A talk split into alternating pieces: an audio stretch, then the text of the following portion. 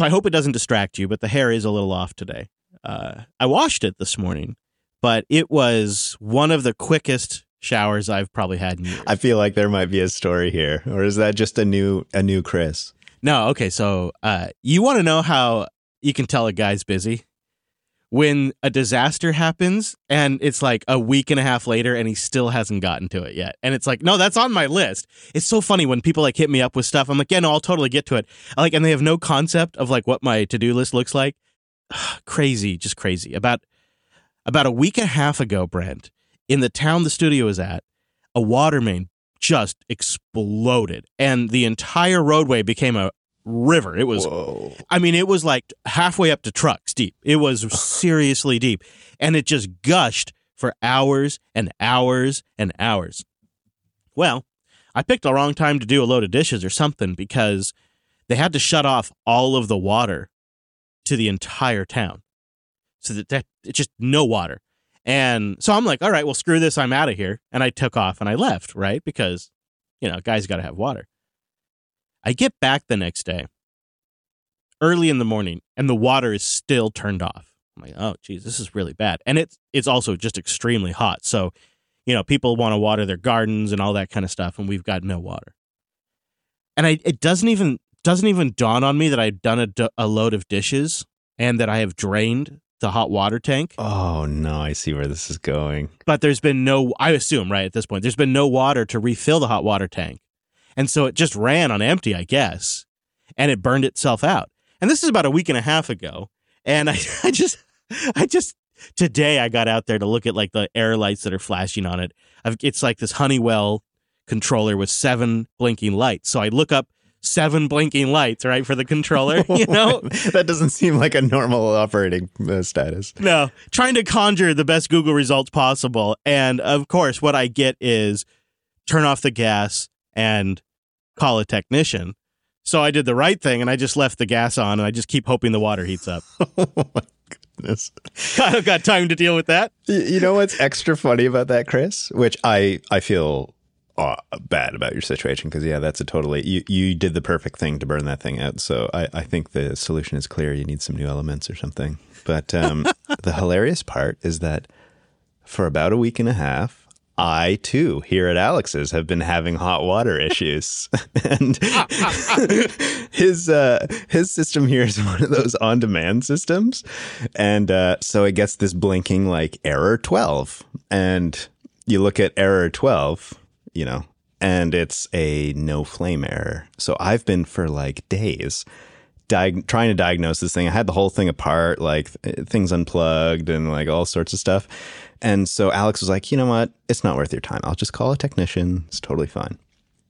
And it has been since last Tuesday, which is about well, that's that's exactly a week since I've we've been trying to coordinate a technician just to show up. And twice they were scheduled and never showed up. And I oh, you know that feeling, and it just gets me going. And I, I, anyways, I just got a message as we're recording here. Apparently, Alex has set up something else. Third time's a charm, right? Oh man, so we're both taking cold showers this week. That's what you're saying? Oh, this morning's shower. Yeah, I think I'm a little better than you in that I get about if I reset the thing, I get about six and a half minutes of hot water before it starts erroring out. So I, c- I've got these showers timed now. Oh yeah, you could do a shower in six and a half minutes. Mm-hmm. I'm doing this shower in three minutes, so you could do. That's why I'm half shaven so that I don't have to spend extra minutes. it's office hours with me, Chris. Hello, everybody. Welcome on into the office. We are getting ourselves prepared best we can with sponge baths this week's because we got lots to talk about. you know what, Brent? Come on in, get here. Come on. You smell great, by the way. You smell great. Hello. Hello. Oh, good. Yeah, we'll smell great together. That's great. Thank It's been a rough week. It's been a real rough week. Uh, this is a drinking episode. I, I should have I should have brought a drink with me. I had a drink before the show, but I should have you know I should have brought one in here so I could get I could get proper sauced for this episode. By, by sauce, do you mean hydrated, right? No, Oh, okay. Okay. Okay. Got it. Clear. nope. I mean barely barely able to speak. a sure sign that it's going to be a bad week is if you see something missing from an RSS feed, if a web page doesn't load, you know, it's an inconvenience for you because you want to listen to your podcast. But for me, it's like a crisis, you know?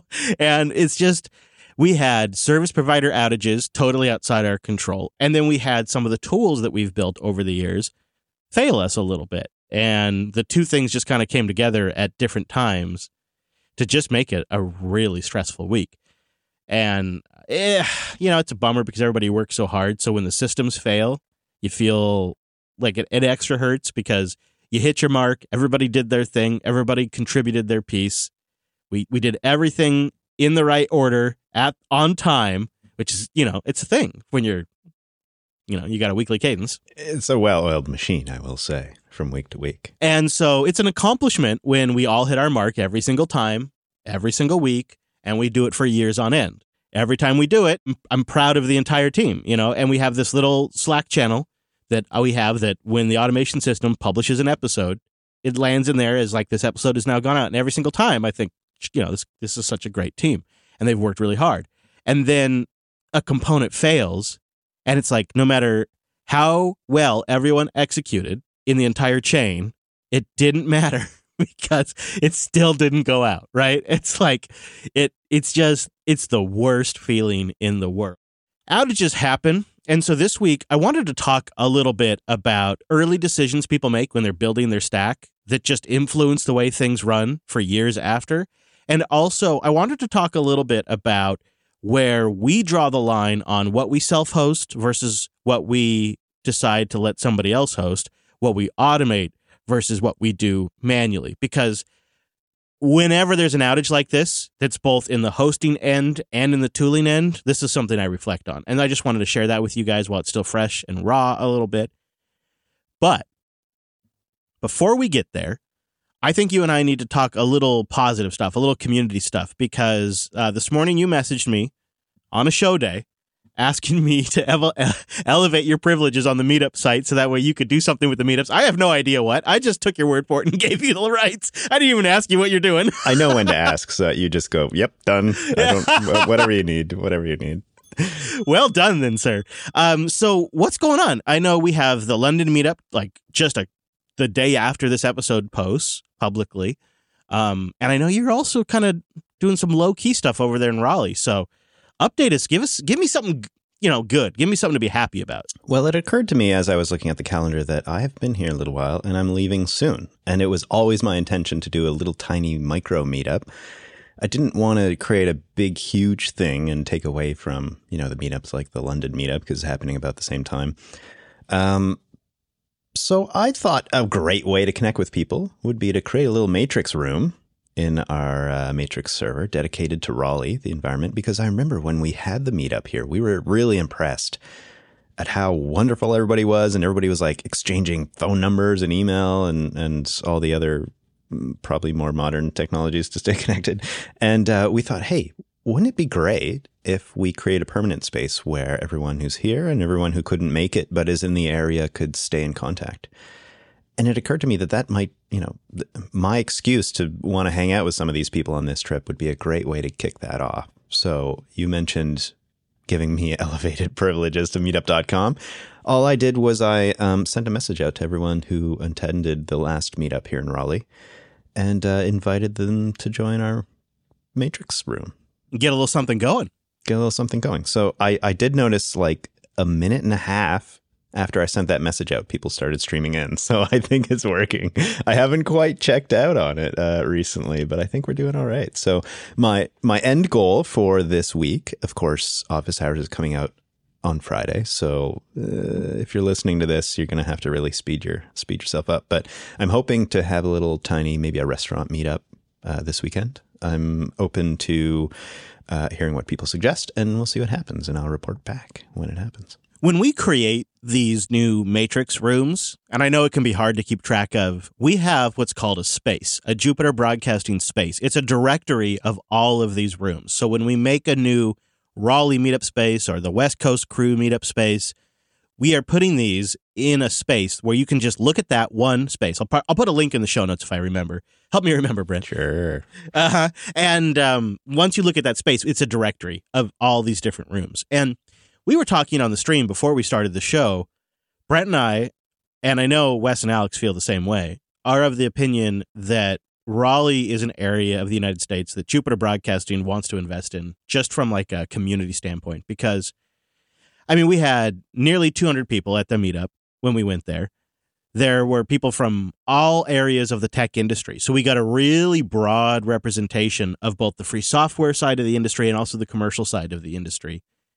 And um, it just felt like an area that was worth going back to. So this Raleigh room that we've created is kind of like what we're doing with the London meetup. Alex is going out there. He's the tip of the spear. He's gonna he's gonna kind of create a community over there. He's gonna kind of create the pathways for organizing a meetup over there. And then that's something that if it's successful, we can build upon and we can do more of down the road. And uh, it's my intention, although who knows, you know, I, I am a dad of three young children, but and travel is crazy right now, but it's my intention over time to do more of this kind of stuff, to do more going to places where industry is and going to places where listeners are because we have some really well connected, really informed listeners that are deep into this stuff. And I can gain a lot of knowledge and experience from that that I can share with the rest of the audience that we can put on the air. And so it's something that we want to continue to do. And I think Raleigh is going to be one of our key areas going forward. So if you're out there, join the room. We'll put a link in there in the show notes at uh, officehours.hair slash nine and then you can find the link in there and, and join up. And even even if it's after you've heard this, you know, maybe you're hearing this a little bit after uh, Brent's in town, we'll be back. Yeah, the idea is for the room to be a long term thing. So if you've missed me, don't worry, I'll be back at some point. Um, but the idea is to also just enable you all to connect uh, while we're not there as well. So use the room freely. It's yours. It's a gift. I do have a few stats for you, Chris. So uh, I I think I made that room maybe two hours ago three hours ago, and there are already 10 people in there. So that's something. I mean, ah. uh, you and I are in there, so maybe that doesn't quite count. But, um, um, but also, I wanted to compare. Uh, you know, we had such a great success out here in Raleigh, and on the meetup page, I did notice that there were about just slightly over 100 people who RSVP'd to that.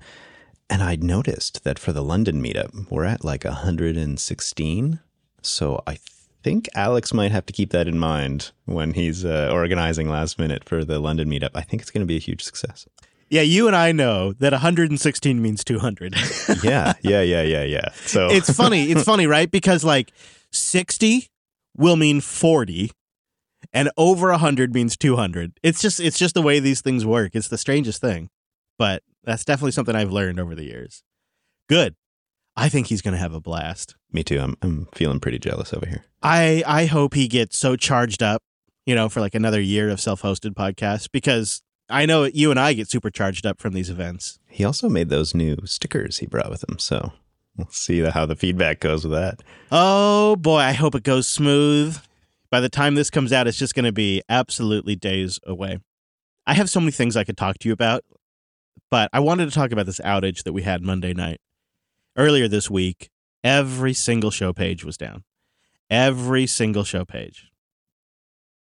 Every every show every site. It just That's why we have our own website now. Oh wait, we didn't do that yet. Not yet. Not yet. Yeah, we're working on it. We're working on it. And you know, I want to say before I get into this too far. Uh, Fireside FM has been a really good service, and it's totally worth the money, even with the outages. And Dan Benjamin has built a good team over there. But I've been a Fireside customer since nearly the beginning, and uh, a lot of our friends in the Linux podcasting space noticed and have also started using Fireside. So I think we've brought a lot of business to Fireside too. And I, I would also, although I don't know, other well, I guess I do know. I have been I have been emailed I've been told by Fireside that we are on the higher end of uh, amount of downloads that the service gets. And as a result, for some of our shows, we pay a very, very high special rate that isn't publicly listed anywhere on Fireside's page. But if you get this is not a humble brag, it's just the reality. If you get as many downloads as we do, you end up getting a note that you got to pay or you got to go. and so we pay a rate that is beyond what is listed on the Fireside service. And um, you know, for years I felt like I really got what I paid for, even at the elevated rate. But now I'm not so sure. Um, if you look at Fireside's public Twitter page, I don't think they've even tweeted for a couple of months. There's features that we have been waiting on, like network support, podcast network support, since before our acquisition by Linux Academy. We were making internal plans to adapt. And now here we are, almost three years independent post acquisition, and the features still haven't shipped. I mean, like, it's just one of those things, right? Maybe we're the only one asking for it. I don't know, man. I, I don't know. I, I think perhaps the attention is focused elsewhere. Podcasting 2.0 has been a thing, and initially Fireside was really great. Uh, they've done it. They've done good chapter support. Uh, they have hosts and guest support in the uh, namespace spec, which is nice. So that way, you know, in the show notes, you can see who the hosts of the show are, who the guests are. That's part of the podcasting 2.0 spec, and Fireside supports that. And I, I am grateful for that. But the live tag, the social tag, the value tag, nothing from Fireside. It's been a couple of years and nothing. And I've also had uh, situations where an episode was just totally dead, couldn't download. And we could see that the page had been rendered several times. And by the third time it had been rendered by the Fireside servers, the download link didn't work. And I captured that, I documented it, I submitted it to them in a ticket. They got back to me two or three days later, might have been even more than that, and said, I don't see an issue. Hope everything's okay. Three days of your show being of being unavailable to download is is killer. I we uh, ultimately we nuked the post, we recreated the post, and everything worked. But there's just been weird issues like that. And so the question that comes up from the technically savvy audience is, well, guys, why don't you just host this yourself? Yeah, I know what goes into that question. it seems like a relatively easy one to ask and a hard one to answer. Yeah. And so I thought we'd talk a little bit about that. And those things do change with time. There's a post that I'll have linked in the show notes that I thought was actually pretty wise. It's called The Disproportionate Influence of Early Tech Decisions. The author has a pretty long post. I'll just give you a couple of highlights here. He starts spend five years at a hyper growth startup like Stripe, but you could put anything in there. Any in an internet based business, I'd say, even Jupiter Broadcasting. And you see a lot of changes during that time. Organizationally, it's night and day. That's true for us. We've gone from big teams, small teams, one person team, part of a big, you know, multi hundred person company back to a small team. Big organizational changes, night and day changes. We've scaled from a few people to thousands of people, and the structure has adapted to those teams if those responsibilities come along. That's true for JB too. 100% true. And you look at all of this malleability in the corporate structure and in the team structure. And one thing that doesn't change as quickly is the tech that we've built all of this on. In fact, even as part of the Linux Academy acquisition, the core foundation of what made the JB podcast available, what our website ran on, the services that we used, all of that stuff, that didn't change infrastructure. That tech didn't change. Like culturally and organizationally, things were changing like crazy. But those tech decisions we made years ago they stayed. Fireside remained through all of that, right? That was those were all choices we made before Linux Academy. And even though there is a drive in those organizations to standardize, standardize, standardize, you don't tend to really change those early tech decisions. You're just constantly building around them because you got to keep moving forward. Uh, the author writes a common theme in all of these companies. We all knew that these were imperfect implementations even when they were originally added. They were added anyway in the name of velocity, with implicit assumptions baked in that they'd be shored up and improved later when there were more resources and slack time to do so. And although they certainly were shored up, they were never improved by all that much. Another common theme is that they have lived far longer than their progenitors would have ever expected. As it turned out, that slack time is chronically a vanishing rare luxury in an engineering organization, and software is always hard to change once it's firmly cemented in place. Doesn't that ring true? Yeah, it made me think uh, Wes has been a, a darling and he's been posting all of his discoveries as he's trying to solve some of these problems. It's like a play by play. And there's some stuff in there that even you were like, oh, I don't think we need that part anymore. Like that's been there for a while and it's there's some I don't know, generational stuff in there that just lives on. Yeah. And in a lot of ways it's like as long as it works, you just keep moving forward. After the Linux Academy acquisition, we took a pass at automating certain tasks. And I want to talk to you guys about this a little bit, and then we'll circle back to all this. I think there's two school of thoughts. One is you do everything by hand. And I like this school of thought. I get it. It's artisan in a way, right? Everything is handcrafted. You record the show, you edit the show, you post the show, you do all of that yourself. You make the WordPress post, you create the RSS feed entries, you post it manually on all the different destinations, all the different sites. You manually render out each piece. You do every single step. Maybe you got a checklist, maybe you just intuitively know it. You just do all of it. And there's a lot that I find appealing there. From a creative standpoint, it's ultimate control. It's beautiful. It's like everything is exactly how I intended. It's ultimate control. But it doesn't scale. There's a critical scaling issue there, right? It's it's a one person thing and anything that you want to maintain for years and I've been doing this for 15 years, anything you want to maintain something like that just gets so tedious that eventually you begin to actually hate the task. You resent having to do the task. And when we were acquired by Linux Academy and we brought on a bunch of the team members as full time, you know, I was like 12, 13 years into every single episode. I create a WordPress post, I create an RSS feed, like I do all of it manually. And I was just done. I I couldn't do another one. Like it just I, I'd reached a I'd reached a wall. And I I was pushing through it because it had to get done. But by doing so, I was building a resentment.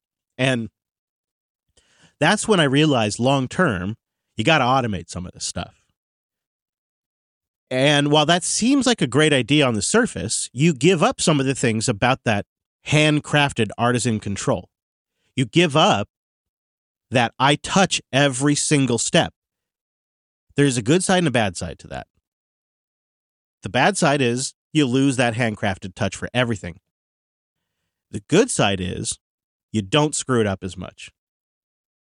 Because if you can do it with automation, you can do it over and over and over again, exactly like it should be done, with a level of perfection that a human doing the task just simply can't. And you get scalability and you get standardization and et cetera, et cetera, et cetera. So we automated a lot of these things. But every now and then that system breaks down and it kind of makes you rethink this entire philosophy. And that's where we were this last week. You know, I think, Brent, in part, like we realized, okay, we need to tweak this, we need to tweak this. But where I'm at now is it doesn't mean that automating the rendering of the shows and the automating the posts and automating the creation of the RSS feeds, I don't think that is a bad idea. I think it just occasionally it needs refinement as we make changes. And it also means that sometimes we make mistakes and those mistakes go out you know, like we had several shows that just didn't post to the all show feeds. They're like ripple mistakes. Right? Yeah. That's the downside, right? And there's parallels with Ansible here, don't you think? Ooh, that is interesting. Yeah, I think one thing I like about Ansible, for instance, is that someone else could go in and read the stuff. But the whole time you've been just talking, it has reminded me in both instances, both the like artisan creator does everything instance, but also this automation instance. One thing we've run up against a few times is that um, typically one person is the knowledge keeper of how it's built or how it works or how to solve the problems that, you know, for the edge cases. And uh, that's what I'm interested in tackling is like, how do we, how do we fix that part of it? And it sort of feels like that was a decision we made for velocity purposes, right? That was a technical decision we made a few years ago for velocity's sake that today we're like, oh. And you know, it's not even fair to them. So I agree. There is some there is probably some areas we could tweak there too, but I also feel like those lessons we've learned as a team, we've applied to the website. You and I just before the show started, we were talking about a fix that needed to be made and the sequence of events is Gamma put in the pull request, you made the change, I commented on the need. Like that's true. It's it's gone from like one person can do it, right, to now like all of us are involved. And so I think we are applying that lesson to the future stuff we're building, to the stuff we're building today, which is good because I think that's the only way we can scale. But there's something inspiring about this website project. It's it's bringing the community together in a way that's like better than ever before. Like we're really building something awesome here. Like this, the stuff that's being built, another podcaster could absolutely take and and build a system where they are their own infrastructure. You know, as long as they're comfortable using Hugo, there's something now here. I, I love that. Right? It's like I feel like even though we do make mistakes and we are living with some technical debt, it does feel like we are absorbing the lessons from it. You agree? I, I do. I think it's a it's a path. It's going to take a little while to get to. For instance, the RSS is like the thing where both most careful about changing and also perhaps needs changing the most. Yeah. So it's like a tricky balance there. And so, um, you know, anybody listening to this, their initial question would be, well, why don't you just get the new website to do the RSS? And what would you say to that? Well, that was the that was like everyone's like, yeah, we'll just have the yeah. Oh, you gotta get fixed fees. We'll just have, Hugo yeah, we'll have the yeah. Hugo can do it. And uh, funny, you know, like 15 years ago when I launched all this, guess what? I had generate the RSS feeds, the website. of course. Right? Yeah. it's a natural thing you do, right? You make a website post, you might as well have that be the RSS thing, and then I don't have to make a bunch of posts. Like it just seems obvious. But then there's millions of reasons. You realize later that you have to do custom feeds. People want multiple different types of feeds. Mm-hmm. Video feed, this, you know, you got MP3 feeds. Back then we also had MP4 feeds. You got member feeds. You got ad free feeds. You got all feeds, live stream feeds. You got, yeah, all show feeds. You got, it's just, there's a lot. what have we done to ourselves? And there's a lot of mix and match there. Um, and then, of course, there's new features we want to add. And uh, a lot of these platforms that auto generate the feeds for you take years to get those new features. Years. And well we want to be out ahead of everybody. We don't want to be we don't want to be launching that stuff at the same time everybody else is how boring is that? Right. For a podcast the rss feed it's our radio signal. That is our signal. The rss feed matters so much right? Because that's what powers all the podcast players. Once you're subscribed it's the rss feed that matters. Uh, so we got to we got to have complete control over that. And we got to do it the right way and right now we're looking at a system where we generate the feed using automation because I don't want to mess it up. I know I will get it right 90% of the time, maybe even 95% of the time. And I know this because before like three years ago, we were manually generating all our RSS feeds. We used to manually generate all of the feeds. After I decided the website couldn't handle it anymore, I had to move over to manually generating them. And for the most part, I got it right. And there was very few issues, but there were issues. And when you have a problem with RSS, it's like there's no going back because it gets cached everywhere. Podcast players, they save it locally, they download stuff. They you don't know like how they're going to handle a new entry in the feed to replace a file. They all do it differently. It's like there's no going back. And so uh, we decided to switch to hosted RSS feed generation with Fireside because it's pretty flawless but it just doesn't have the features we want anymore. So now we want to do it right. We got to, and you got to host it right because it's a file that gets slammed all the time. As everybody's, eh, you know, you got hundreds of thousands of podcast catchers out there checking an XML file, and they're checking it all the time. oh man! So you really got to build that in a clever way where it's cached appropriately, but it's not done in such a way that prevents you from doing quick updates if there's a mistake or you're going live and you want to announce that. It's it's very complicated. It's one of the more complicated things we have to do, but we'll solve it. And that's why the website can't be responsible for generating the RSS feed. I mean that that is like 10% of the reason why the RS why the website can't it's not even like that's not even that's not even the rest of it. It's just 10% of the reason. Yeah. But it's something you got to figure out as time goes on. The website project is going really well though, Brent. And you want to give us a brief update and maybe like your best case scenario for going live and maybe your worst case scenario for it going live? Ooh, okay. There's a lot here. Um, I've been having a ton of fun, as we mentioned last office hours, with the website, but not the website itself, because I, I actually haven't been that involved with the code itself. Uh, it seems like I don't even need to do that but I've been just organizing um, some of the tasks and helping organize people. But my favorite part has been the little community that we've built around this website. It's like, a, they're, they're, you know, we have a matrix room dedicated to it. Everybody in there has been amazing and hilarious as well. And it's been super fun just to be a part of that. I've heard repeatedly from people that have said, "Oh, this is finally such a great way for me to give back to JB, and I can't always do it monetarily, but I can do it with, you know, commits to the repos, for instance. We have, I think I tallied it recently. We've got like 20 authors now who've submitted commits, and there's over 200 commits to the repo. And I think that's kind of an amazing thing. Uh, so I, I think that's been going really amazingly well. I think better than we could have even imagined. And it's been smooth. No issues. Everybody's been working really well and in an organized fashion. So, like, there's not, there are no duplicates of effort, and somebody's work is not being thrown out because you know, we had already solved that problem a week ago, for instance. Um, so it's been it's been actually working surprisingly well. I've been very very pleased, uh, and and I, I want to just put out a big thanks to everyone who's gotten involved. And if you want to get involved, there's still time because we have. I've put out what I'm going to call a soft deadline for us to go live in just about two weeks. So that's August 15 ish. And that is strategic because our real deadline is not for another two weeks. But forget I just said that because really we want to get it live as soon as possible. Uh, I was going through the number of tickets for our first milestone um, this morning, and we're doing pretty good. I think we can get through it. So with a little bit more effort and a little bit of concentrated, you know, time, I think I think we can totally get there. So my best case scenario, I'm going to put this out there is two weeks from now, so on the 15th of August. Our worst case scenario would be like rushing at the deadline. And I think, Chris, if you haven't like misled us, I think the deadline is the end of the month. So, yeah. And I think the sooner the better because you and myself and the JB backend team, we need to turn our focus to the road trip as soon as possible. So, oh, yeah, that project. right. So there's that there's that issue too. And then of course, we don't want to be problem solving during the road trip.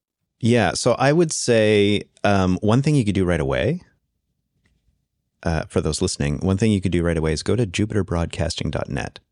If if all you do is go there and play for 5 minutes and try to break the thing and then let someone know how you broke it if you did, that would be wonderful. Or if there's some feature you would love, if there's some you know thing missing maybe or even something that you think is a really great implementation we'd love to hear it so the best way to give that feedback if it's an issue that you think you know should be recorded and someone needs to fix github would be the best place for that but if it's just some comments um, join the jupiter website group on matrix we'll have a link to that and uh, just send in your feedback there but yeah f- fuzzy fuzzy testing is really what we need at this point it's exciting. Uh, if we make your optimistic deadline, uh, I mean, even if we're around it, I think this will be the most impressive community project that JB's ever done. Don't you think? I, I, really do. I think it might already be. Uh, you know, I think the the what what's wonderful, and this is very selfish of me, but what's wonderful is I could just get up in the morning and sit at my computer with my coffee. Well, it's not really coffee; it's usually tea, and just like dream up the features I want on the website, and I just like you know type them away, and then. Um, so sometimes I do do this till like 2, 2 a.m. in the morning, and I wake up the next morning and someone's already implemented the features. It's like the most fabulous thing. And I got to say, like, that's such a cool thing that we're building, you know, in open source fashion, and people are really excited to get involved. So and what a great demonstration of value for value while we're talking, while this has been our conversation recently. Well said. Another another example of the type of value for value contribution that will pay dividends for years for us. Years. And I hope we end up with things a lot more up to date and current on this new website. Like when we start up the stream for office hours on Tuesdays, every other Tuesday, jupiterbroadcasting.com slash calendar for your local time we like we'll tell people like join our mumble room right and get in the matrix chat room. And to do that go to this website to get these instructions. And to do the other thing go to this other place to get these other instructions. And it's just and then not only that but like the instructions aren't even necessarily current over at that other website. It's embarrassing it's very embarrassing it's like the kind of thing like when you do it it's all great but like 2 years later it it's out of date and what i love about what the new website offers us is because of this GitHub workflow.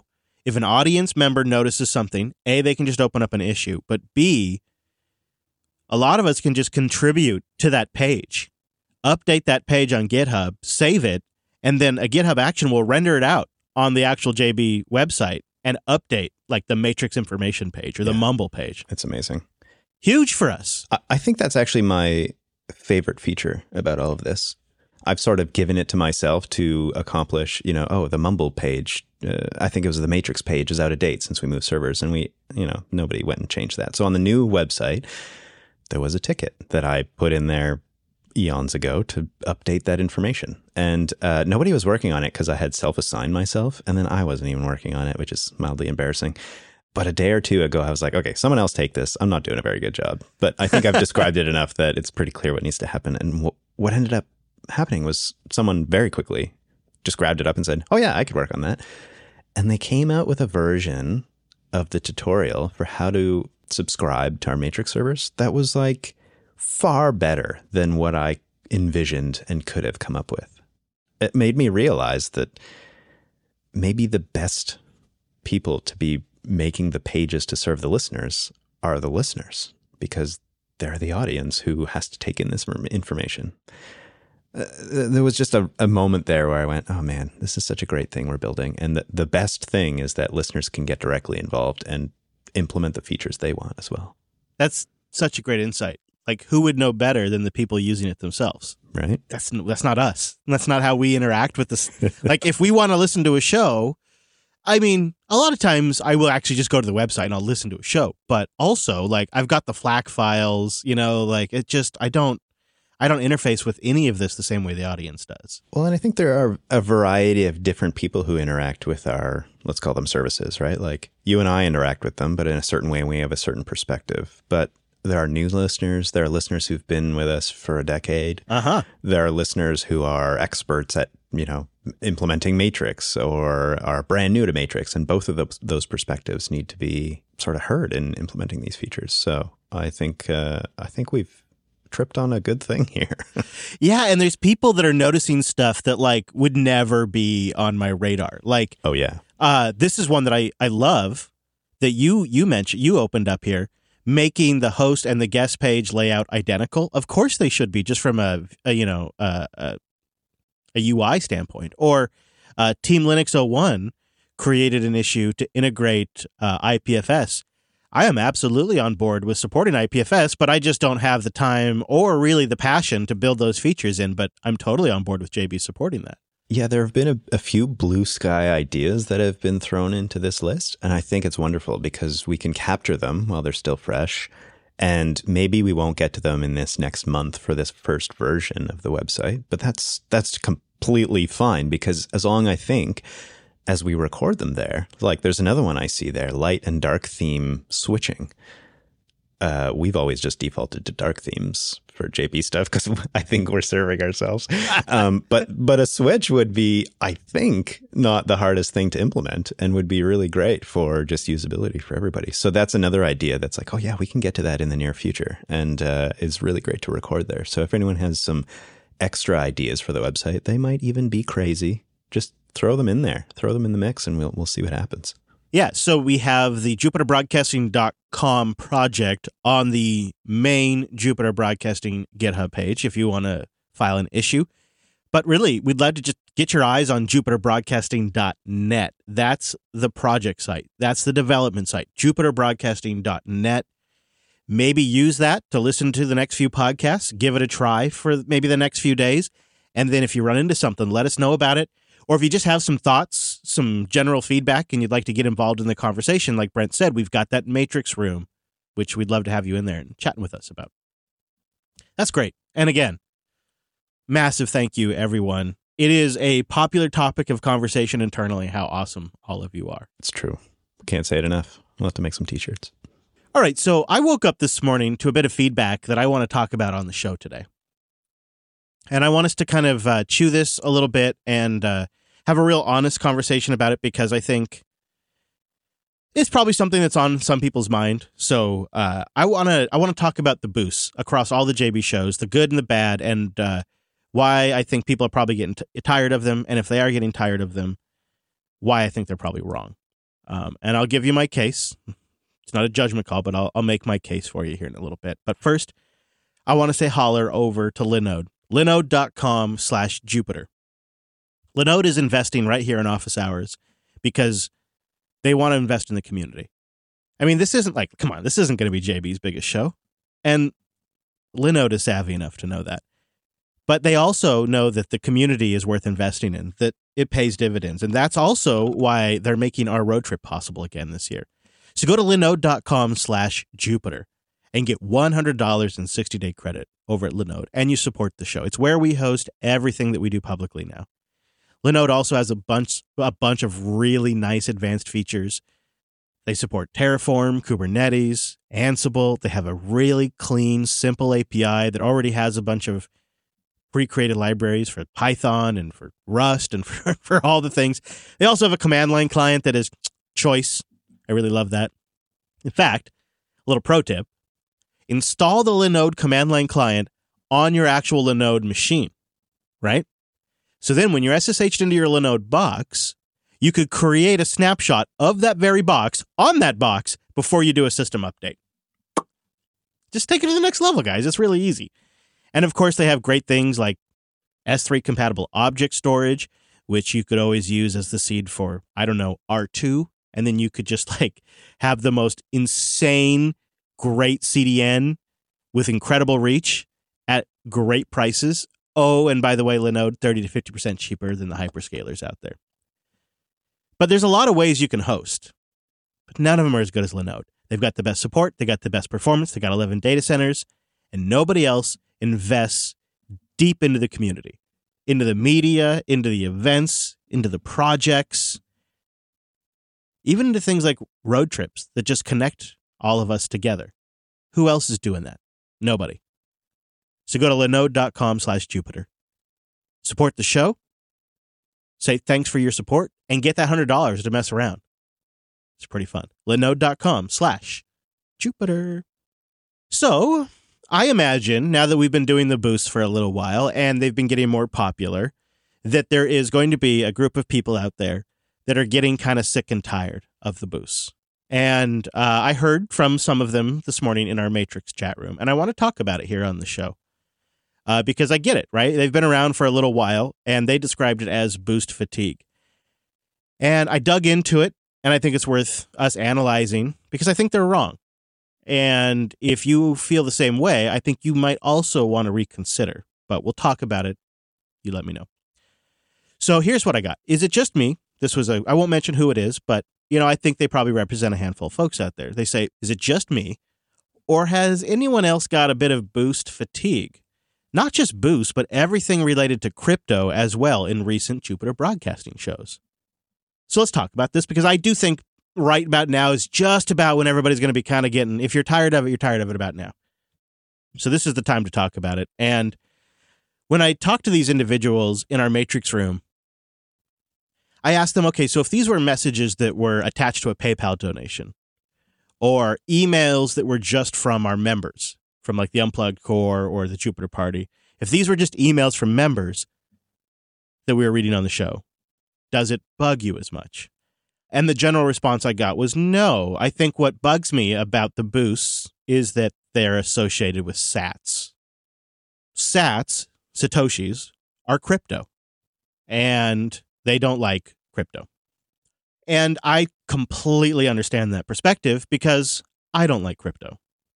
And I will tell you right here, right now, when I engage in these conversations with the audience, one of the things I struggle with is when people refer to Bitcoin as crypto, I find it ignorant and triggering, right? It's like saying that you checked out Hannah Montana Linux, and because Hannah Montana Linux is such a joke, you're never going to use Red Hat Enterprise Linux. So, you know, as a Linux user, that would upset you, right? I, I feel triggered. Yeah. So it's when you when you have a technical understanding of these different projects, these crypto projects, and you have a monetary understanding of these crypto projects, it's a triggering thing. It is like comparing RHEL or Ubuntu to Hannah Montana Linux, and I am not exaggerating at all. That is, and so when you understand the technicals, it's it's it's like okay, all right, I'm going to engage in this conversation, but they don't even really understand what they're talking about. and I don't mean to sound insulting. I have been following Bitcoin since 2010 from a technical standpoint. That's 12 years I have followed an open source project. So I have a very deep understanding of Bitcoin, right? And I have spent the last 10 months deeply investigating the top 100 crypto projects, reading their white papers, f- tracking down their, their creators, the developers, following the communities. I have gone deep into all of this. And I have also, over the last year, been educating myself from a monetary policy standpoint. So I have a strong monetary policy understanding of how Bitcoin operates and how the other crypto projects operate. So, from a monetary standpoint, and from a technical standpoint, and from a community standpoint, and from a licensing standpoint, I do not consider Bitcoin equivalent to any of the other cryptocurrencies at all. And to associate myself with any of them, I find insulting. I find it gross. And so when somebody says, I don't like it when you talk about crypto, to, to imply that I'm talking about those other things, I find gross and insulting. And so I have to get past that. That's like my bias in these conversations is I have to realize that some people don't realize they're accusing me of promoting Hannah Montana Linux when they say that because they just haven't dug into it, right?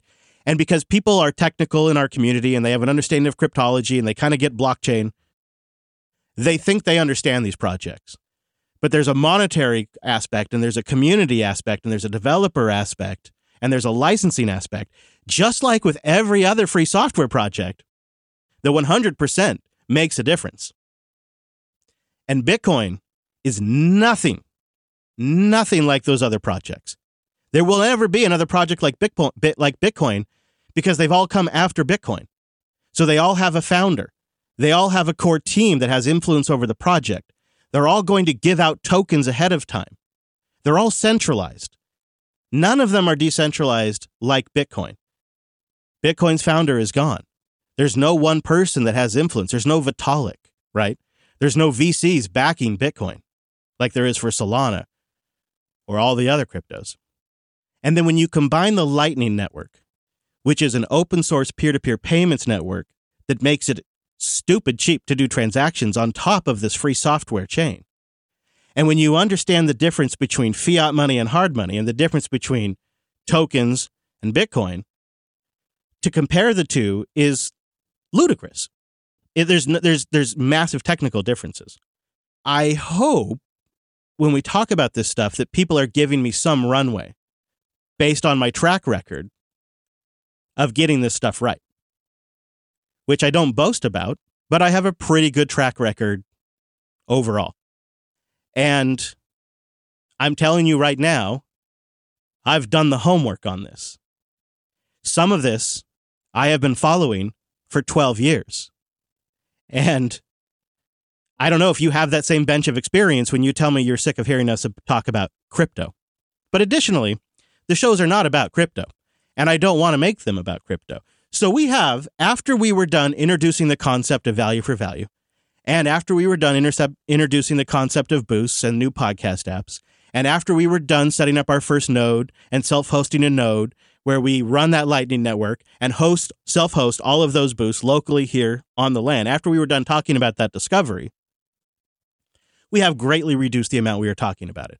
In fact, we really don't talk about it. We, don't we don't describe what a satoshi is. We don't really talk about our node anymore. Uh, we don't really mention anything other than you can go get a new podcast app. And we've done that to balance it all out. But what was really kind of at the core here is what really bothers them about it is it's associated with satoshis. And I I can understand that, but I would challenge that comes from a lack of understanding of the core technologies. And there is a very familiar headwind that I faced 15 years ago when I wanted to talk about Linux in the Pacific Northwest, in Microsoft country. Very similar kind of headwind. And very similar thing where chicken free software projects would be compared to legitimate projects that had gained real traction. And people would use that as reasons to just dismiss Linux altogether or dismiss free software altogether. And you have to realize there's nuance in all of this stuff. It's just the nature of it. And so I guess I'm asking for a little bit of faith and runway here. Now, that said, this isn't a lot of negative feedback. This is just an open conversation I want to have. It's not like this has become like some big resounding issue. But I think it's worth bringing up now because I estimate, based on my understanding of content creation, that if people are going to feel fatigued with it, it's about right now it's going to be setting in. That's my estimation. It's not something I've been hearing from a lot of people. I heard it from two people in our Matrix room today. But I assume, just based on what I understand about content creation, that now's about the time this is an issue. So I want to address it now head on. The other feedback I got about the boosts, which on the majority is positive, but the other negative feedback I got about the boosts is that people don't like the soundboard clips when we do the boosts. And I totally get that.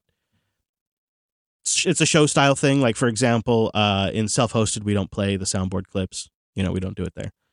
The flip side is a lot of people do really like them and people like to play along. They like to kind of suggest soundboard clips we could play. Like we just got the over 9000 clip. And for some people, it incentivizes them to try to hit a certain mark so that way they can trigger a certain soundboard level. Uh, so it can be a subtle way to encourage uh, higher value boosts.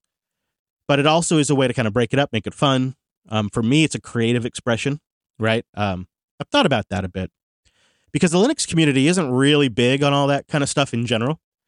Uh, I think the safe thing would be to err on the side of less, but it's sort of like driving.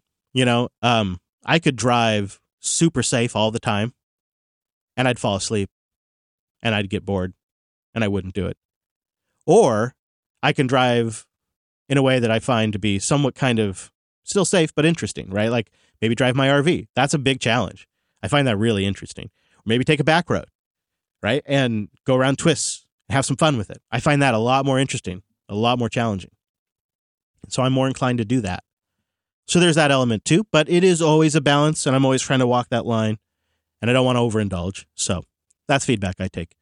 And then one person mentioned that on some of the shows, we're increasing the minimum SAT amount to get in, to get a boost into the show. And I did that. I implemented that because some of our shows we want to keep to a shorter runtime, like self hosted or LUP. And so we just want to set a minimum threshold there. But they said that kind of feels like pay to play a little bit, Chris. And uh, I can see that point of view. Even though, like, they're giving me this feedback and they've inspired this entire, like, segment on the show using the free Matrix platform that we self host for our community. you know, that's always the irony. Like, I'm always taking this heat in, like, a free, a free feedback form. But, you know. Well, I think what's true here is that there are two ways to get in. One is maybe hitting that threshold, which is like, uh, I think, an unfortunate sign of success, really. Uh, but the other one is if you have a really amazing idea or piece of feedback or something like with true value in it that really sparks our, you know, tinkering brains and our, you know, that will just cross the threshold without, you know, it's like skips to the front of the line. And, it does. Yeah. Um, I think that's yeah. really it. It's like either give us the the best piece of feedback we've seen in the last week, or you know, or we'll read everybody else's that have reached a certain threshold because we can't possibly read them all at, uh, at this time, and it's just kind of the reality at this point. It's it's a hard one. There's a reality there of showtime is valuable time. And it's not like the free mechanisms don't continue to persist. This is an addition, not a replacement. Email, Telegram, Matrix, it's all there still. You know, Mumble Room, it's all there. Some of it is even higher fidelity than the boost. Uh, but there is the element of, yeah, Showtime's valuable. And I think that is kind of worth talking about here. It's like, you know, if you look at it, every minute counts in a podcast, especially one that you're trying to keep like a 45 minute runtime or a 50 minute runtime, or maybe a show you only do twice a month. So, like, you know, you really got to get that content ratio right. And so airtime is valuable. And the nice thing about the boost is there is a value for value exchange there and that's something we can give to the audience. But it's never meant to replace memberships or other mechanisms of feedback. It's a, it's meant to be as an additional way to support the shows, right? That's the thing. And so when we look at all of this feedback, like one of the things I take away from is like I need to come up with a more clever way for the members, people who are on a, on a membership plan, to give feedback. You know, like a, a way for like a, like a bat line for the members. Mm, I like that right? Like I didn't even think about it beforehand, but then it just seems obvious in retrospect. Like, okay, yeah, like we gotta we got to make sure the members are taken care of there. And I've got like other ideas for the members, like swag wise, but that I like, oh, that's the lesson I've learned here is make the members feel like they've got a bat line too. So that's something we're to work on there. And then we're always tweaking the balance of content to all of this and like soundboard clips and all of that. So it's it's a process and each show we're iterating in real time every single week. And so sometimes sometimes what happens as well, probably not to people listen to this show, but to other folks is they're two, three months behind, right? So they're just getting to the point where we just discovered Umbrel and the fact that we could self host all this. And they're like, oh my gosh, oh my gosh, like, wow, these guys are talking about this a lot. And it's like you fast forward three months. Yeah. And now it's just like we've integrated it, it's standard, and we're not really focusing on it as much. It's just kind of how it goes, Brentley. Okay, Acid Density has something in the chat room here. My only critique about boosts was it felt at times like it was being promoted as the only valid way to contribute, but that feeling has since faded. Hmm, that's a good piece of feedback. I will agree with that, actually. I, I felt that a little bit as well. And not not because that was true. Uh, for Linux Unplugged, for instance, I'm constantly going through uh, all of the mail that we get, which some of it is incredibly great. We don't read it all because it doesn't all fit with the topic, or maybe we've moved on, or maybe it's private, and et cetera, et cetera. But I, I do think that in the last, you know, four, six months, we have been putting extra attention on the boosts to promote them because we think the technology behind them is very interesting and because there are some really cool projects that we're contributing to and with, and they're contributing back to our website as well, like Podverse, for instance, that are um, doing some really cool things with open source technologies in the ways that we love. So it's kind of like the leading edge of some of this neat technology. That's really fun to be a part of.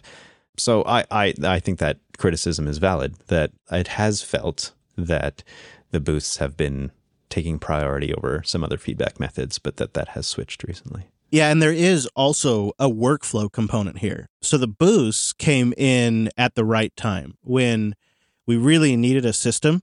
And the beautiful thing here is the boosts went into a database and they have a, a Rust server that sits in front of that. Yeah. And it has an API. What, what did you say? A Rust server. Yeah. You want me to?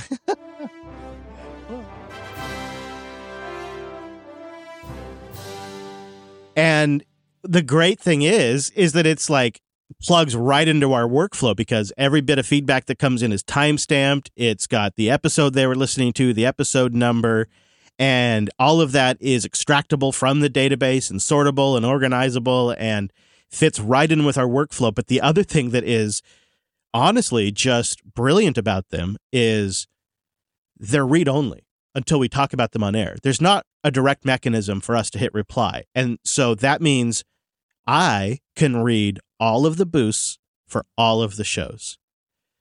But when you get to email, because I either feel compelled to reply or reply to some of them, or we got to save some of them for the show, I probably get to about 10 to 20% of the emails that come in because of that.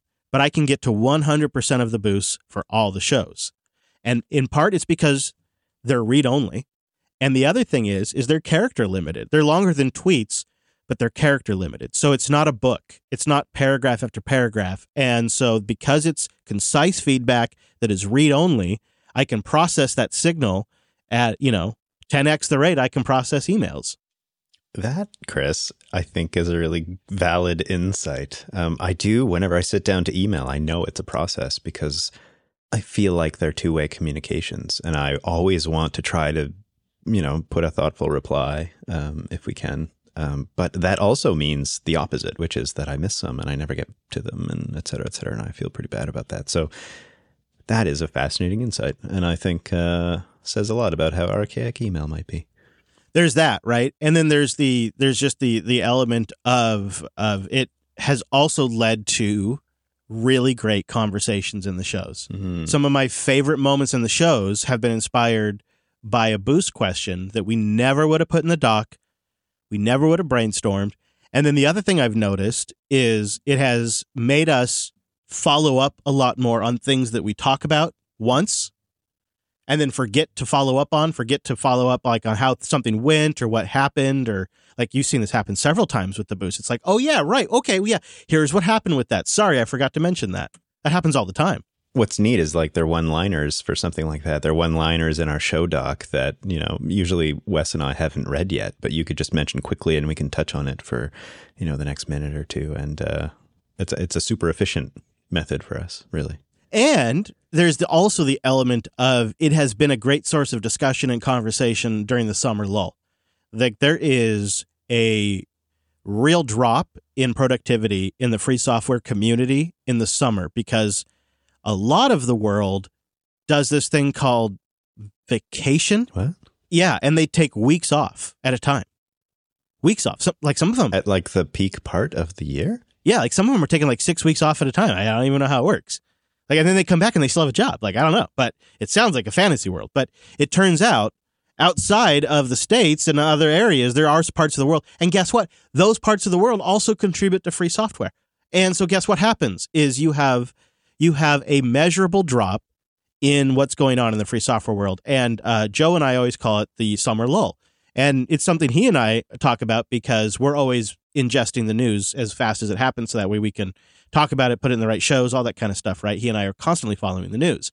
And you could probably chart it, you know, with with a graph.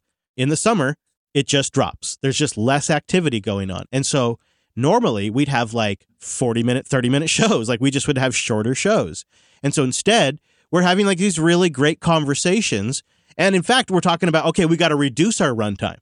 We're talking about needing to reduce our runtime in the summer. It's a good problem to have. Right. And so it's just, but it, you know, if you don't, if you don't know what goes into making the show, you might not realize that. But uh, it's just one of those things where it's like, this has been a great thing to have in the summer because we've got a lot to talk about now.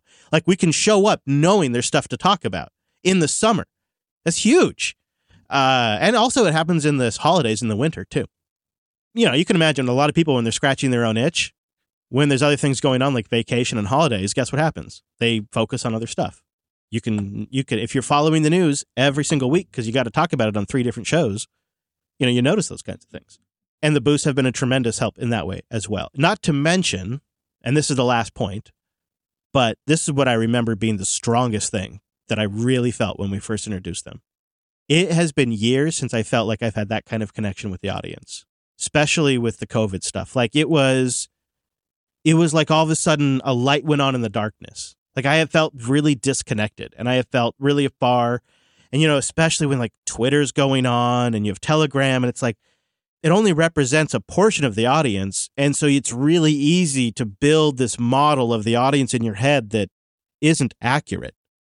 And when you bring in this another source, it's just a new source uh, along with the other ones, it gives you another data point. It gives you another source of signal to build the, the appropriate model in your head of who you're talking to. And for me, it has been a tremendously healthy improvement to the model I have in my head. It has improved the virtual audience who I am talking to. When I'm speaking to the microphone, I have a better representation and a fonder representation of the person I am speaking to now because I'm speaking to this new group who gives me a new data input that is different than what I'm getting on Twitter, YouTube, and Telegram and Matrix and stuff like that, and uh, email.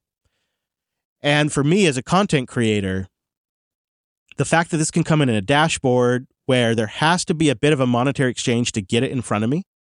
And so we're both paying a cost. I'm paying the, my time, my energy, my emotional investment. The fact this is my business and I'm this is what I'm spending my time on. Those are my costs and there's the SAT cost for the person to send the message in. And so we we both have a little bit of skin in the game.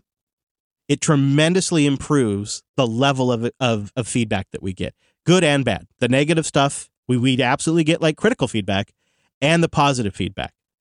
It is a step above what we get. And what we traditionally, email, I'd say, is the next best signal in terms of thoughtfulness and barrier. Like it takes you a little bit of work to actually send an effing email right? And then you have the contact form. And then you have Telegram and Matrix. And then you have Twitter. And then you have YouTube comments and like Reddit comments, right? And as you go down that stack, there's sometimes good stuff anywhere in that stack, but often it declines in quality, right? And so for me, somebody post pandemic who's used to doing meetups and has been lived in this social bubble for a while now, to get this new signal that where both of us have some skin in the game, and so the quality, the duration, and the workflow are all better. And there's actually some monetary exchange there too. So it's like, even when I get bad news, there's a little bit of sugar with it. You know what I'm saying? Like that medicine goes down a little bit better. And last but not least, I know I keep saying this, but it's it's a shift. Podcasting will never be the same again. The number one advantage YouTube has over going off and doing a podcast is if you are successful on YouTube, there is a guaranteed path to monetization. The platform will monetize for you. You just got to get the views. That's not how podcasting works. You got to get the views or the listens, and you got to go get the money. You got to do sales, you got to do something. You got to you got to do both pieces. You don't just show up and podcast and get a big podcast and make money. In fact, it is all cost. It is all cost, right? Google pays for everything on YouTube. But for podcasting, you're paying for the distribution, you're paying for the hosting, you're paying for the domain name, you're paying for everything, right? Google's got you over there. And then they're going to help you monetize it too. That's pretty attractive. But you see what it creates. You see what the results are of that. You see the incentives that creates and the problems with Google centralizing all of that. You're fully aware of that. That's not a problem podcasting has and Boosts and the Lightning Network offer, if they are successful, a potential default way to monetize podcasting that is creating the biggest customer out of the audience. So the podcaster and the business from get go, from episode one, is 100% focused on super serving the audience because they're the ones consuming the content and they're the ones paying for the content.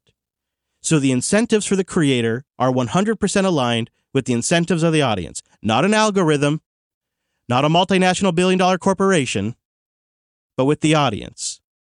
And it's being done over a free software peer to peer payment network that anyone can run on a Raspberry Pi in their home. It fundamentally is a land shift change for podcasting if it's successful. And it could keep podcasting independent and free for the next decade. Like it's huge because it allows us to maintain the public RSS format and the public directory format and giving the podcast away for free. But it avoids all of the evil incentives that are created by a centralized platform to monetize and to have an algorithm for discovery it, it could create something truly beautiful in independent media. Probably couldn't come at a more important time in human history when it comes to media, independent media, and what you can trust. Okay, now I'm truly done. One perspective I keep coming to is like, Chris, if you and I were to sit down and we didn't know about Bitcoin and we didn't know about Lightning and we didn't know about the value for value and the boosts and stuff like that, and we sat down, we said, hey, we need a way for listeners to support the podcast network what would we come up with? And it would be something that is open source, that's decentralized, built into the app. You could just push a button in the app. Sure, sure. Yeah. Or even our new website, for instance. Yeah. It would be something that has, you know, relatively low barrier to entry. So, yeah, you got to jump through a few technical hoops. That's actually an advantage for us because a few barriers to entry equals better content. We've seen that repeatedly on various platforms. Mumble is a great example of that. Well, and if we don't have a, a technical early adopter audience, who does, right? Like, so some of us have got it. That is very fair. Right. That's how we get this made is the early adopters. And that's us. We're the early adopters. And we don't, we don't ask that everyone be an early adopter. But we're like, hey, if you want to run with scissors with us, come along, grab your scissors, let's go. it's fun. Um, so I keep thinking, like, what would we build differently? And I, I don't think I really have a great answer for that. Yeah, because the payment system, you know, the fact that people could send us a fraction of a penny, right, is is remarkable. But there's the other aspect of the network effect here. So I was on the uh, podcasting 2.0 show, like episode 94, Bells Out episode, and guess what happened? Several of our audience members boosted their episode because I was on there to say thanks for having Chris.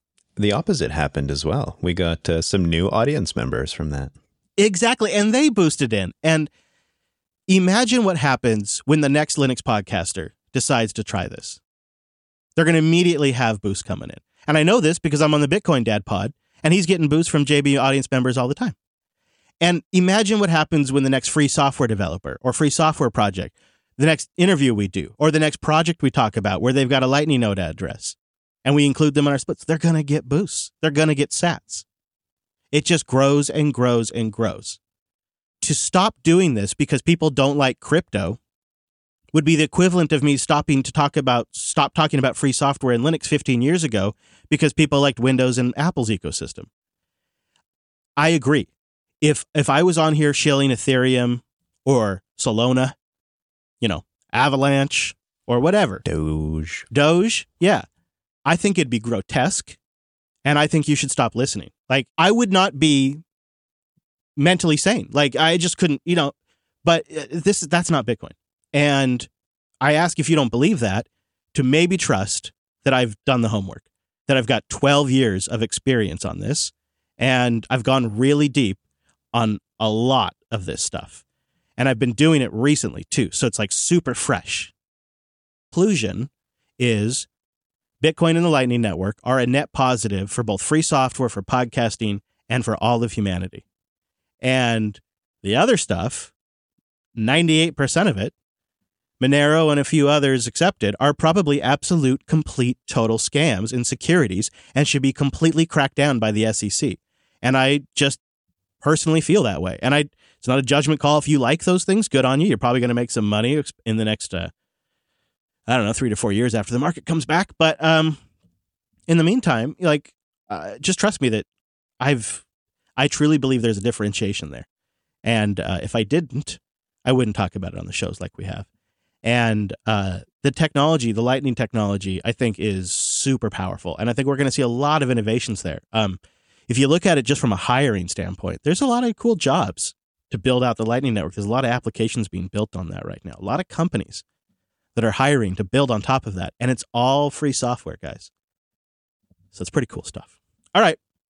Let's move the F on. Speaking of boosts, Boostagram. let's do a little bit of boosting. Ask not what your podcast can boost for you, but what you can boost for your podcast. like a clock, the Golden Dragon, not only making it to live shows, hanging out in the Matrix, but boosting like a maniac. Like, talk about a community member who just, before we launched the boost, I don't think I knew the Golden Dragon's name. And now, like, I feel like the Golden Dragon's a buddy of mine. Like, I, I go, I'd go over to the wing shop and have a beer with the Golden Dragon. And uh, he boosted in with 2,222 sats, a row of ducks. I'm a duck, D-U-K duck, loaded with talent. And he uh, also has you in mind. He says, I am coming in hot with this boost. Coming in hot with the boost. I love that one so much. I know. I, I- we got to get some new ones. People got to send us in some new ones. Uh, he says, last episode was a great show. One day I hope to be good enough of a dev to give back to the community that has welcomed me with open arms. Thanks for the advice in my journey, Brent. Well, here's another piece of advice, I think. Uh, our website is a great way to do that.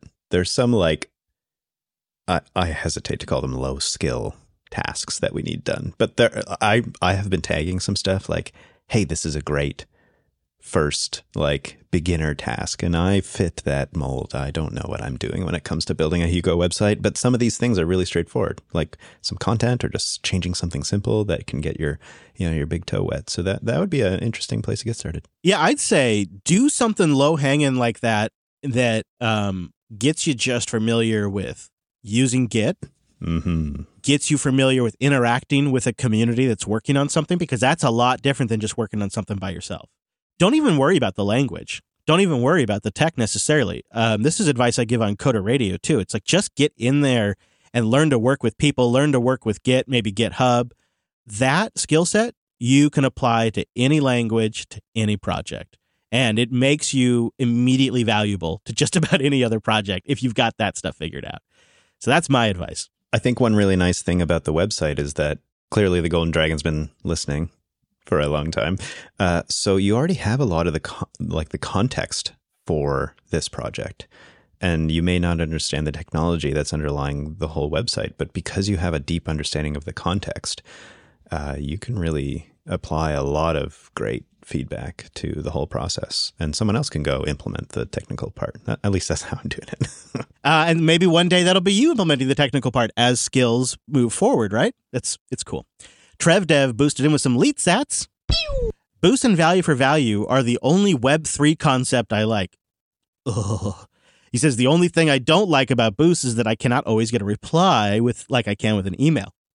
Thanks for choosing independence. Congratulations on the progress with the new site. The static site route is the best route. I agree. Very happy to have a static site after years of WordPress.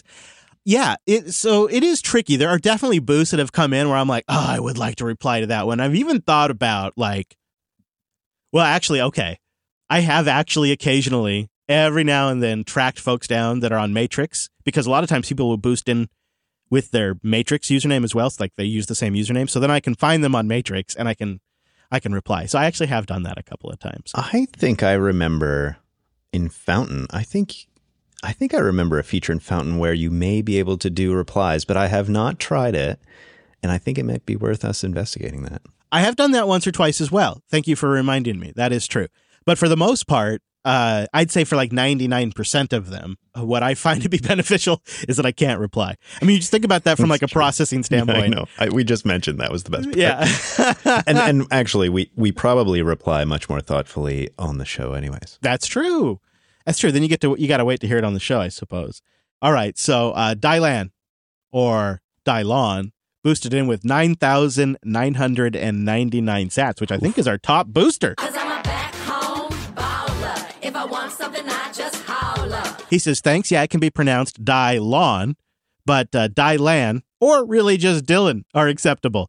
When I was young, I had a friend whose parents were from Germany, and they simply just could not pronounce my name. So now I use it everywhere as my handle. Thanks again for the soundboard suggestion. I'd mentioned a couple of soundboards last episode. I look forward to running with scissors. So that's the other thing about the boost and the whole podcasting 2.0 thing is for 14 years, kind of, I felt like we've been in our own little bubble, just doing our own little thing and not really part of anything else much. I mean, we do have some Linux friends stuff. So I mean, but I felt like it's been very isolated overall when you look at the entire podcast market. And then this podcasting 2.0 stuff, which includes the boosts and the namespace support and the new features we're all working on, it's felt like a broader community, like we're part of something bigger now.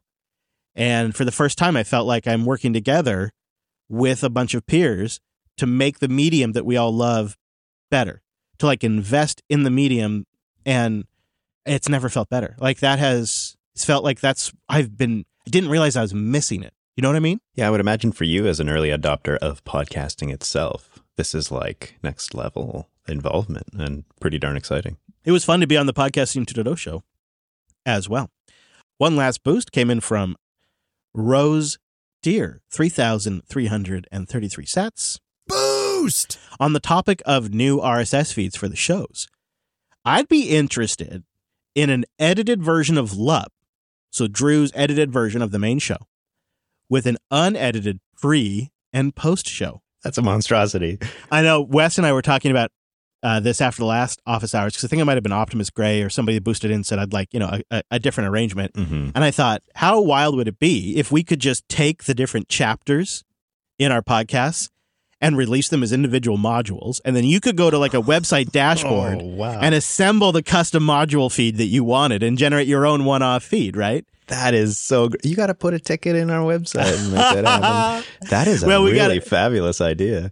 We got to get to the uh, generating generating our own RSS feeds part 1st We'll, we'll get there. We'll get there. But it feels like a little bit like spins uh, of some of the distributions. You know, you like uh, put your own Lego pieces together. I love this idea. I think it sounds technically very challenging, but it sounds really fun as a user. You'd, you'd want like something on the back end that could read the chapters of the MP3 file and cut it up and then, you know, deliver it. It, it sounds like the technology is there, though. It's just about putting it together. Yeah, I imagine, right? You'd want to include the ads because, you know, otherwise people would just cut out all the ads all the time. But what if they're a member? yeah, right. That's the thing. If they're a member, then they should get the ability not to include them, right? But your ads are so great. Sometimes you just want to hear them. you know, you say that, but we actually have gotten feedback from the members. They're like, I actually don't mind the ads. I just want to support you. And so they, some of them might actually choose to include them. We have a members ad feed as well. So, uh, Rose dear, I have uh, no idea exactly what we're going to do, but as we build out this new infrastructure, I'm starting to see new possibilities. I imagine, I imagine Wes listening right now, going, "Oh God, Yeah, Wes just up. commented on it. I could see him Shut- commenting in real time. It's pretty funny. He's like, "Shut up, shut up, just don't say anything."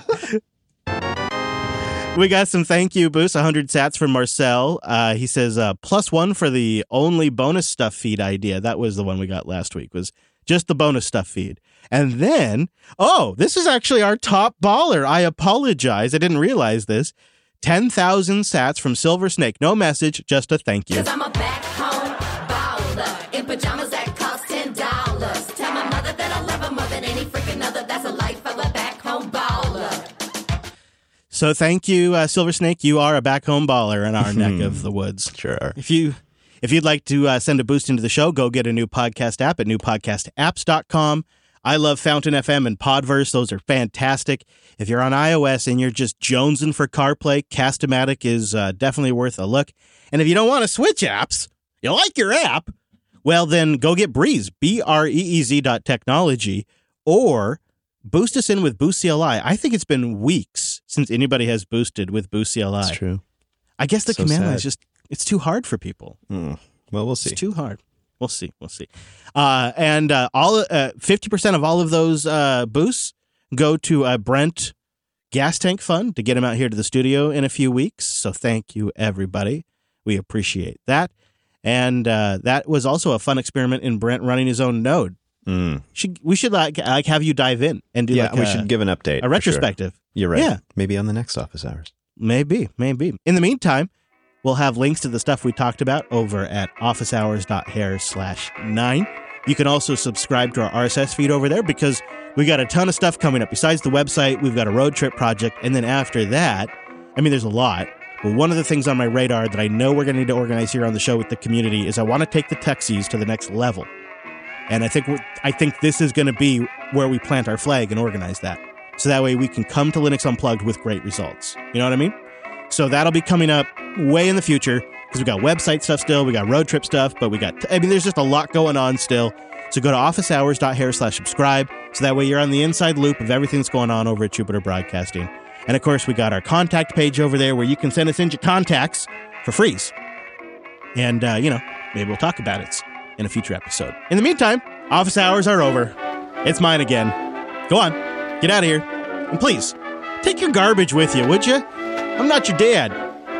See you next time.